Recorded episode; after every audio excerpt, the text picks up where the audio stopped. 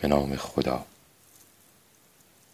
کاریز را می شناسید می دانید آبگون کاریز کجاست چیست. جریان مداوم و یک نواخت آب رفته رفته لایه ای را بر بستر و دیوارهای آبگون کاریز پدید می آورد به نام جوش سخت و نفوذ ناپذیر که همه چشمه های ریز و متعدد آبگون را صد می کند می پوشاند و چنان سفت می شود و منافذ جوشش آب را می بندد که کم کم کاریز کور می شود من در یکی از سالهای میان جوانی و کودکی که کنجکاوی حاد و خستگی ناپذیری داشتم برای فرا گرفتن و فهمیدن و به خصوص فهمیدن آنچه که دیگران نفهمیدهاند یعنی کشف کردن با اصرار زیاد توانستم همراه یک مقنی ورزیده و زبردست یزدی و همکارانش به کاریز مؤمن آباد که در آن کار می‌کردند بروم. درست یادم هست پیرمرد چابک و مهربان و مقتدری بود.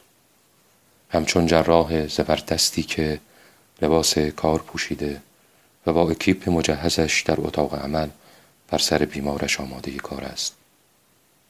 اطمینان به موفقیت در عمل و تسلط بر کار از پیشانی و لبخندش ساطع بود.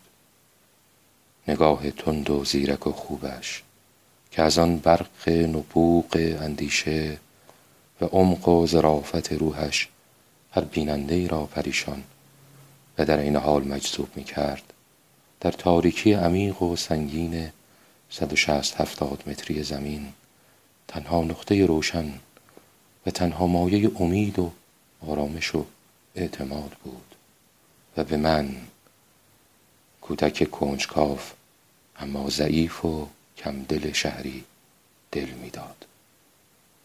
چقدر او که اکنون گمان نمی کنم زنده باشد در برابرم بزرگ و اندیشمند و بزرگوار می نماید همیشه دوست داشتم او را باز ببینم.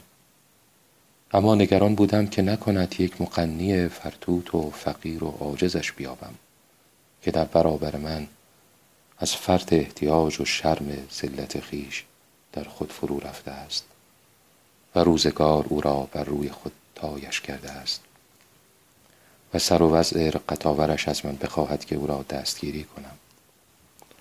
نمی‌خواهم او را که در چشم من هنوز معلمی بزرگ و تواناست و درسی مرموز به من داد که هنوز از آموختن آن فارغ نشده ام ضعیف و محتاج ببینم.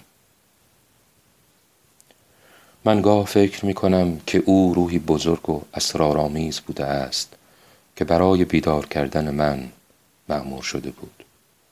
تا نخستین درس را به روان این کودک که در آینده آتشهای بسیاری در او شعله خواهد کشید و عشق جنون آمیزش به بیداری و رهایی جهان را با همه فراخی بر او تنگ خواهد کرد. با این نمایش ساده اما سمبولیک بیاموزد.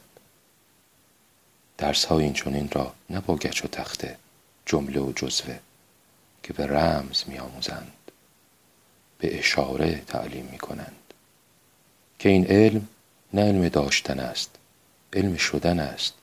فن دگرگون گشتن است. اطلاع نیست. انقلاب است. ندانستگی که پیوستگی است. این انباشتن حافظه نیست. به آتش کشیدن روح است.